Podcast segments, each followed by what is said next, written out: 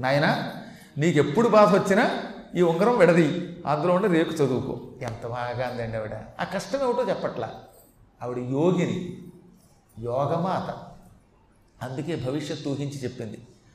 విషాదము బంధు వియోగ వెత్త నాశన రిపుపీడలంకడు అసహ్యతరం బగునేని. అప్పుడీ కనకమయాంగుళీయకము గ్రక్కున ఏర్పడ బాపి ఇందులో ఉన్నది ఆవిడ. ఎప్పుడో నువ్వు సహించలేనంత బాధ పొందుతావు. బాగా ఘోర దుఃఖం పొందుతావు. బంధువులకు దూరం అవుతావు నీ డబ్బు పోవచ్చు.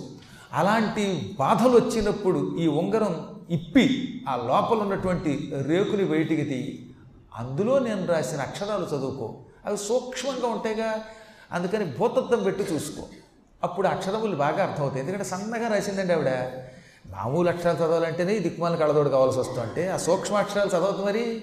పైగా ఇప్పుడిప్పుడే కాదు ఆయన చదివేది. ఆయన కూడా కాస్త వార్ధక్యంలోకి వెళ్ళాక చదువుతాడు. రిటైర్ అయిపోయే ముందు చదువుతాడు. ఈ రిటైర్ అయిన తర్వాత సహజంగా కళ్ళతోడు రావాలి. అందువల్ల బాబు అప్పుడు అర్థం పెట్టుకు చూసి ఆ అక్షరములు చదివి అందులో నీకు ఏమి బోధించబడిందో దాన్ని అమలు చేసుకో. ఆ అక్షరములలో చెప్పబడిన ప్రకారముగా నడుచుకో. అలా చేస్తే దుఃఖంలోంచి బయటపడతావు. తర్వాత నీ ఇష్టం. ఆ ఉంగరం చేతికి పెట్టి నిన్ను సద్గురువు రక్షించుగాక ఉచిత రీతిలో నిన్ను నడుపుగాక అని నిర్వికారంగా కొడుకును విడిచిపెట్టి వెళ్ళిపోతున్నాం శరీరం విడిచిపెట్టి వెళ్ళిపోతాం అని అనుకోలేదు ఆవిడ. హాయిగా దర్జాగా వెళ్ళిపోయిందిట. భర్తతో పాటు వెళ్ళిపోయింది. ఇందాక చెప్పినట్టుగా గురువుగారిని సాక్షాత్తు విష్ణుస్వరూపుడైన దత్తాత్రేయుణ్ణి ఆశ్రయించి ఆయన పాదాలు గట్టిగా పట్టుకోవటం వల్ల సేవించటం వల్ల ఆయన చెప్పిన మంత్రాన్ని అనుష్ఠానం చేయటం వల్ల వైకుంఠానికి వాళ్ళు వెళ్ళిపోయారు. ఇంక అలర్కుడు మహాపరాక్రమవంతుడు. ఆపై గొప్ప మాత కూడా దొరకడం వల్ల ఆ మాత శిక్షణలో పెరిగిన వాడు అవడం వల్ల శత్రువుని జయించాడు. సైన్యం పెంచుకున్నాడు బలం పెంచుకున్నాడు ధనం పెంచుకున్నాడు తనంటే ప్రాణం పెట్టే జనం పెంచుకున్నాడు. ఇటు ధనం ఇటు జనం అటు యౌవనం ఇవన్నీ తన దగ్గర ఉండడం వల్ల ప్రజలని ఎంతో ప్రేమగా పరిపాలించాడు. ఏళ్ళు గడిచిపోతున్నాయి. అయినా ఆయనకి డబ్బు మీద వ్యామోహం పోవడంలా. ఆయన పిల్లలు పెద్దవాళ్ళు అయిపోతున్నారు. పిల్లలకి పట్టాభిషేకం చేసి అడవికి వెడదాం అనిపించదు. ఎప్పుడు చూసినా భోగాలు. శత్రువులు జయించడం కప్పాలు లాక్కోవడం క్రీడలాడుకోవడం భార్యతో క్రీడించటం సంగీతం సాహిత్యం ఇవే తప్ప ఒక్కనాడు కూడా వాళ్ళ నాన్నగారో వాళ్ళ అమ్మో వాళ్ళ తాతగారో వీళ్ళకి వల్లే ఎక్కడ పురాణాలు వెళ్ళలేదు పద్మాకర్ గారు నలభై రోజులు పురాణం చెబుతుంటే ఊళ్ళో కూర్చుని అరండలపేటలో కూర్చుని వ్యాపారం చేసుకున్నట్ట పొరపాటు వెళ్ళలేదట ఆయన పని ఆయన చేసుకున్నట్ట. ఈ విధంగా సంస్కృతి సుఖోదది తేలుచు ఈ సంసారం అనే బంధంలో ఏర్పడిపోయాడు. సుఖాల్లో అనుభవిస్తున్నాడు. విరక్తి లేక బహుకాలమనర్కుడు ప్రీతి నుండగన్. వైరాగ్యం రాదు. మోక్షం పొందాలనిపించదు. మాయిదారిది ఆ రాజ్యం కప్పం డబ్బు క్రీడలు భోగాలు. వీటితోటే ఆనందం పొందుతూ జీవితం గడుపుతాడు కొంతమంది అంటే ఎన్నేళ్ళు వచ్చినా బుద్ధి లేదండి వాడికి. ప్రాణం పోతూనే ఉంటుంది. అయినా సరే వాడికి ఇంకా దేవుడి మీద నమ్మకం రాదు. చచ్చే ముందు కూడా భగవద్ధ్యానం చేద్దామనే ఊహ రాదు. వైరాగ్యం రాదు. ఇవన్నీ కర్మయోగాలు పూర్వకర్మలు అన్నమాట. ఇతని పెద్దన్న గారి పేరు సుబాహుడు. అన్నగారులు ముగ్గురు ఉన్నారు ఒక ఆయనకి విక్రాంతుడు ఒకడికి సుబాహుడు ఒకడికి శత్రుమర్దనుడు అని మూడు పేర్లు పెట్టిందిగా. అందులో మధ్యలో ఉన్నవాడి పేరు సుబాహుడు. వాడు ఈ రాజ్యానికి దగ్గరలో ఉన్నటువంటి ఒక కేకారణ్యంలో తపస్సు చేసుకుంటున్నాడు. తక్కిన వాళ్ళిద్దరూ దూరంగా ఉన్నారు. ఆ సుబాహుడు సోదరుడు ఎప్పుడైనా వస్తాడేమో అతనికి కూడా అట్టే పెడదామని ఒక గుడిసె వేసి ఉంచాట ఆయన ఆశ్రమం పక్కన ఒక ఆశ్రమం కట్టించాడు. ఆశ్రమం ఎవరికి రెంట్కి ఇవ్వాల. కొన్ని కొన్ని రూములు ఉంటాయి. అవి మన కోసం అట్టే పెట్టుకుని ఎవరికి పడితే వాళ్ళకి ఇస్తామా? గురువులు అప్పుడప్పుడు వచ్చి ఉండే గో మందిరాలు ఉంటాయి అనుకోండి. సద్గురువులు ఏడాదికో పదేళ్ళకో ఆయన ఎప్పుడు వీలుంటే ఇప్పుడు వస్తారు. వచ్చినప్పుడు ఆయన ఉండడానికి ఒక గది ఉంటుంది. ఆ గదిని ఎవరికి పెడితే వాళ్ళకి ఇవ్వకూడదు. ఇది నా తమ్ముడు కోసమే కట్టాను ఈ ఈ గదిలో ఈ ఆశ్రమంలో. నా తమ్ముడు మాత్రమే ఉండాలి. అలర్కుడే ఉండాలి అని అలర్కుడి కోసం ఒక ఆశ్రమం సిద్ధం చేయించాడు. అంటే అప్పట్లో తాళాలు అక్కర్లేదు. ఇప్పుడు తాళం అయిపోతే ఎవడు పడితే వాడు దూరతాడు. కానీ ఆ రోజుల్లో గుడిసి కదా అసలు దానికి కనీసం తడికి కూడా లేదు.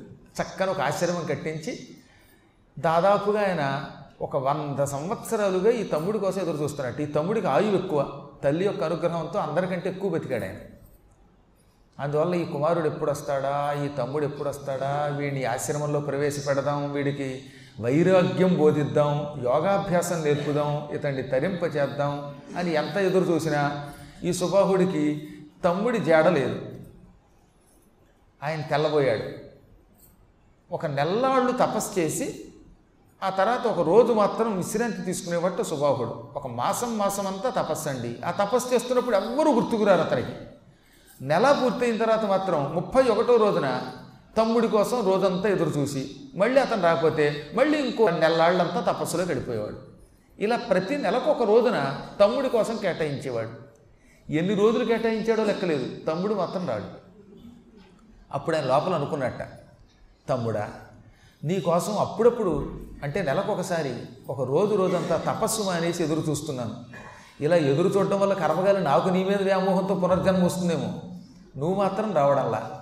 నీకెందుకు వచ్చిందిరా ఈ కర్మ? అనుకున్నాడు లోపల.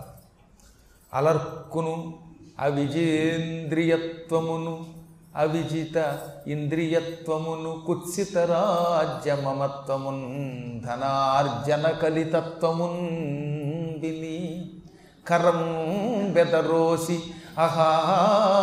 అహాయతండు కర్మ నిగళబొద్దుడై కడు ప్రమత్తత నొందు నెయిట్లు మూఢతన్ ఒకనాడు సుబాహుడు తన మనస్సులో ఇలా అనుకున్నాడు.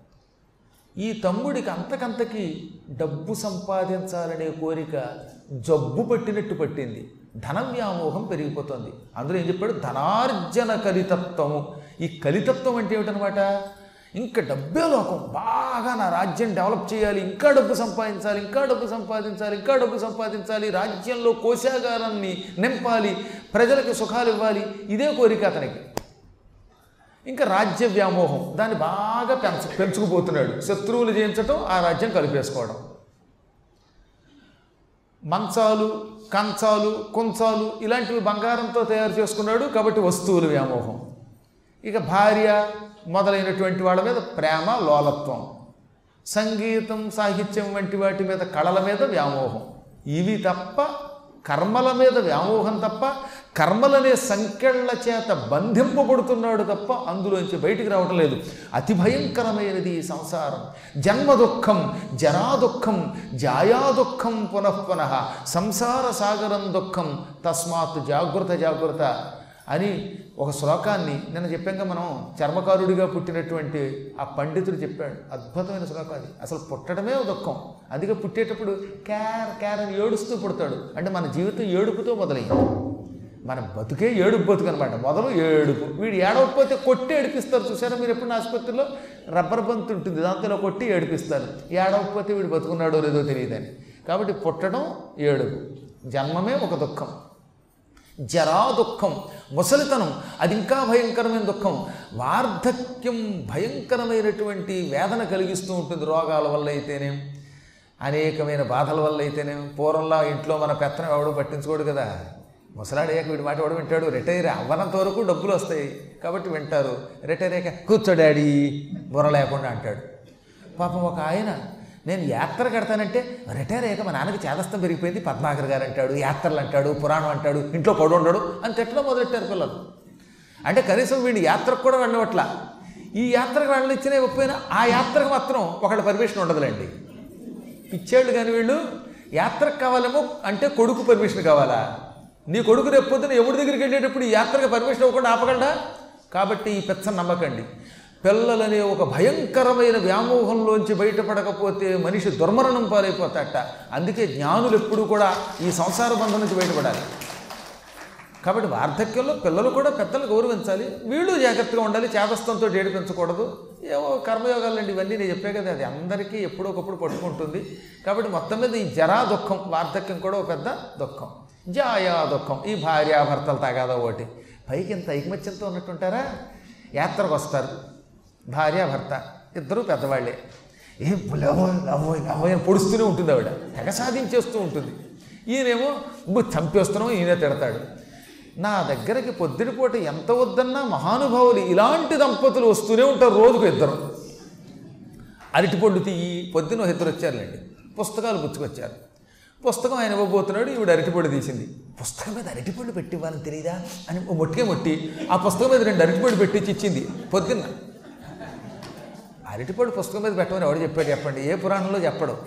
అరటిపళ్ళు తమలపాకులో పెట్టి ఏదో దక్షిణ పెడితే ఇమ్మన్నారు తప్ప పుస్తకం ఇచ్చినప్పుడల్లా రెండు అరటిపళ్ళు పెడితే పుస్తకాలు ఖరాబ్ అవుతాయి పాడైపోతాయి ఈ కర్రు అంటుకుంటుంది. బట్టల మీద అరటిపళ్ళు పెట్టిస్తే ఆ పంచి అంతా ఇంత కంపు అయిపోయింది. ఇవాళ కొత్త పంచి పాడైపోయింది అరటిపళ్ళ ధర్మానని. అది ఎవరో చెప్పలా. కాబట్టి ఈ పిచ్చి ఎక్కువైపోయి ఆయన్ని తిట్టి ఓ బొగ్గపోటు పొడిచి శుభ్రంగా పుస్తకం మీద రెండు అరటిపోటు పెడితే కానీ ఇవ్వనవలేదు ఆవిడ. కాబట్టి ఈ చేతస్థం పెరుగుతుంది. అందుకని భార్యాభర్తల సంబంధం కూడా వార్ధక్యంలో దుఃఖం నేనల్ నేనల్ల ఇష్టమా ఇదంతా? మహానుభావుడు వాడు ఎవడో వైరాగ్య శతకంలో చెప్పాడు. కాబట్టి జాయా దుఃఖం పునః పునః. ఇవి మళ్ళీ మళ్ళీ వస్తూనే ఉంటాయి. సంసార సాగరం దుఃఖం. అందుకనే సంసారం ఒక పెద్ద సముద్రం. సముద్రంలో కెరటాలు అలా వస్తూ పోతూ ఉన్నట్టుగా ఈ దుఃఖాలు వస్తూ ఉంటాయి పోతూ ఉంటాయి. అవ- అదొక అది కూడా ఒక అందమే అనుకోండి. నిజం చెప్తున్నాను భార్యాభర్తలు ఆ మాత్రం తగాదా పడుతూ ఉంటే వాళ్ళకి ఎలా ఉన్నా చూసేవాడికి ఆనందంగా ఉండదు మరి. కాబట్టి ఇది ఒక ఆనందం. ఈ ఆనందం నుంచి బయటపడి ముక్తిని పొందు తస్మాత్. కాబట్టి జాగ్రత్త మెలకుగా ఉండు అని శాస్త్రం చెబుతున్నది. ఈ కుమారుడు ఈ కర్మబంధంలో ఇరుక్కుపోయాడు ఈ సంసారం అనే బంధంలో ఇరుక్కుపోయాడు ఎప్పటికీ బయటికి రావటం లేదు ఈ నా తమ్ముడు అని బాగా ఆలోచించి ఆయన ఓ ఉపాయం పన్నాడు. హుటాహుటిన కాశీ మహారాజు దగ్గరికి వెళ్ళాడు. కాశీ మహారాజు ఆనాడి రాజుల్లో చాలా బలవంతుడు. ఆయన కుర్రాడు ముప్పై ఏళ్ళవాడు. ఇక్కడ మనం కనిపెట్టవలసింది ఒకటి ఉంది. ఈ అలర్కుడేమో వందేళ్ళు దాటిపోయినవాడు. ముసలాడైపోయాడు. కాశీరాజు గారు అప్పుడే రాజ్యానికి వచ్చినటువంటి కుర్రాడు.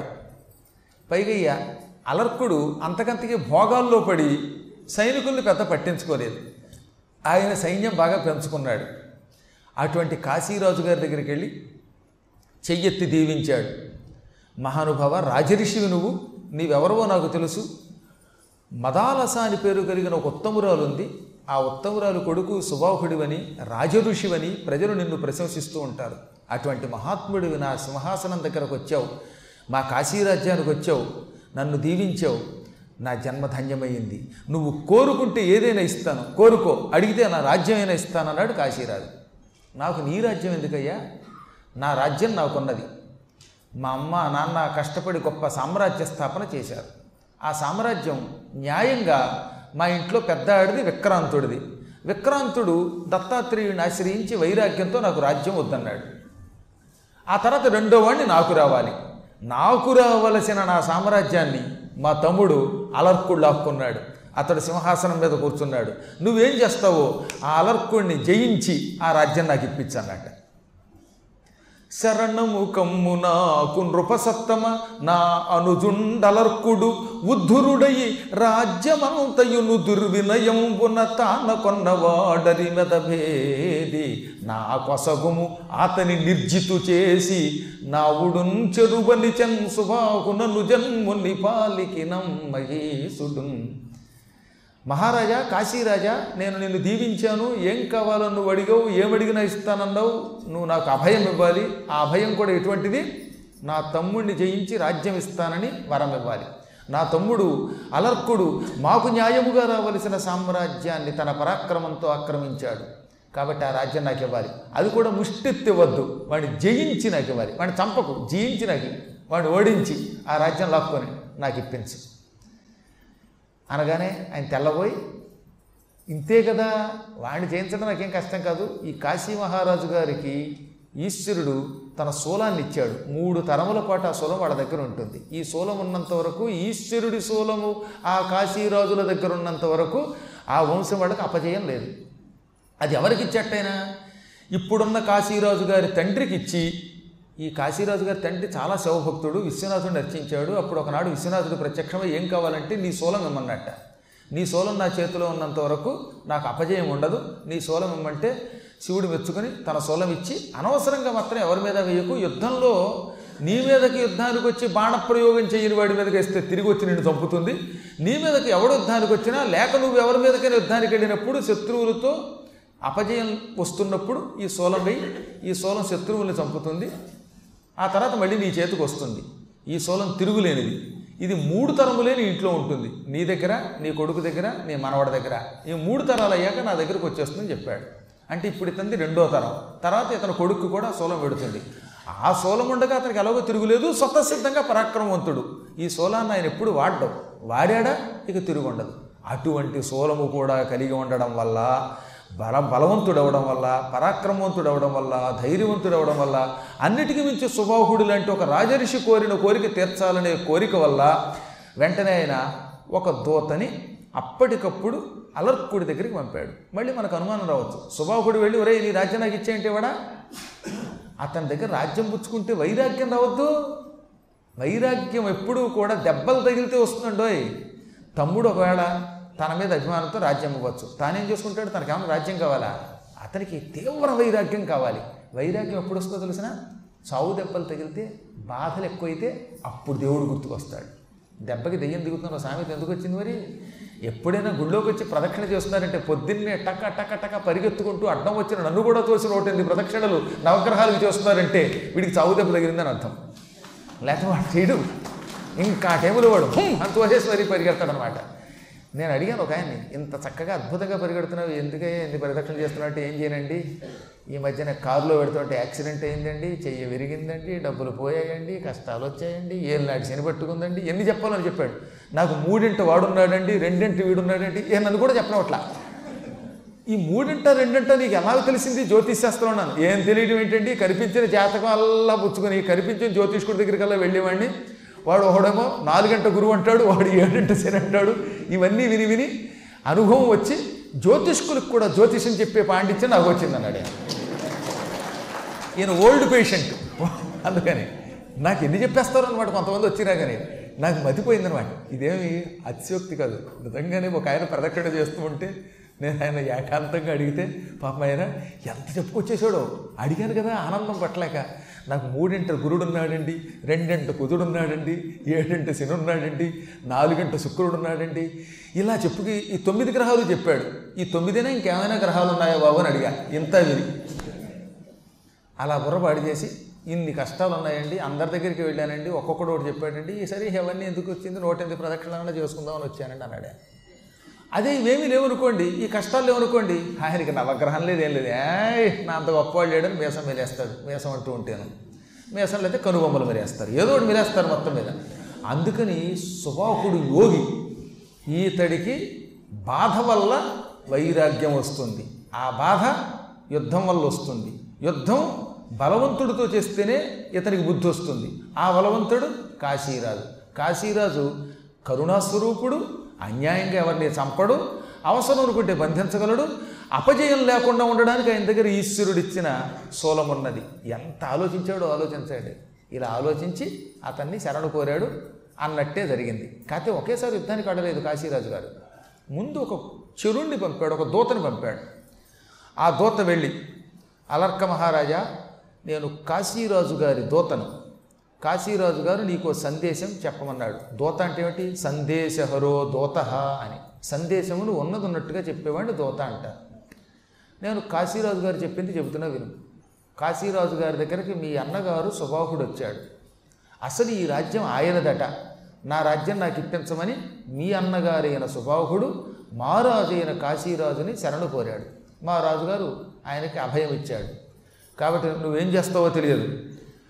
రాజ్యం మారు మాట్లాడకుండా సుబాహుడికి అప్పగించి అడవికి పో. లేదా యుద్ధానికి సంసిద్ధుడవు కా అనగానే అలర్కుడు పళ్ళు పటపట కొరికి ఏమిటేమిటి మా అన్నయ్య వచ్చి తమ్ముడు నా రాజ్యం నాకు ఇవ్వరా? అని నన్ను యాచిస్తే అడుక్కుంటే ఇస్తాను. అంతేగాని ఎవడో శత్రువు దగ్గరికి వెళ్ళి వాడిని మెప్పించి నా మీద యుద్ధానికి వస్తాడా? యుద్ధానికి వస్తే అన్నైనా ఒకటే దొన్నైనా ఒకటే. యుద్ధం యుద్ధమే. ఈ కాశీరాజు గారు క్షమార్పణ కోరుకోవాలి నా దగ్గరకు వచ్చి. అంతేగాని యుద్ధానికి సంసిద్ధుడు అవుతాడా? ఇలాంటి పిచ్చి కారుకోతలకు వస్తాడా? కాసుకోండి ఎవరు వస్తారు యుద్ధానికి? మేమేం చేవ చచ్చిలేము పరాక్రమవంతులం. ఆయనకి ఎంత గొప్ప బలం ఉందో నాకు అంతే బలం ఉందని వెనక ముందు చూడకుండా నాలుగు డబడబలు తెగ తిట్టాడు.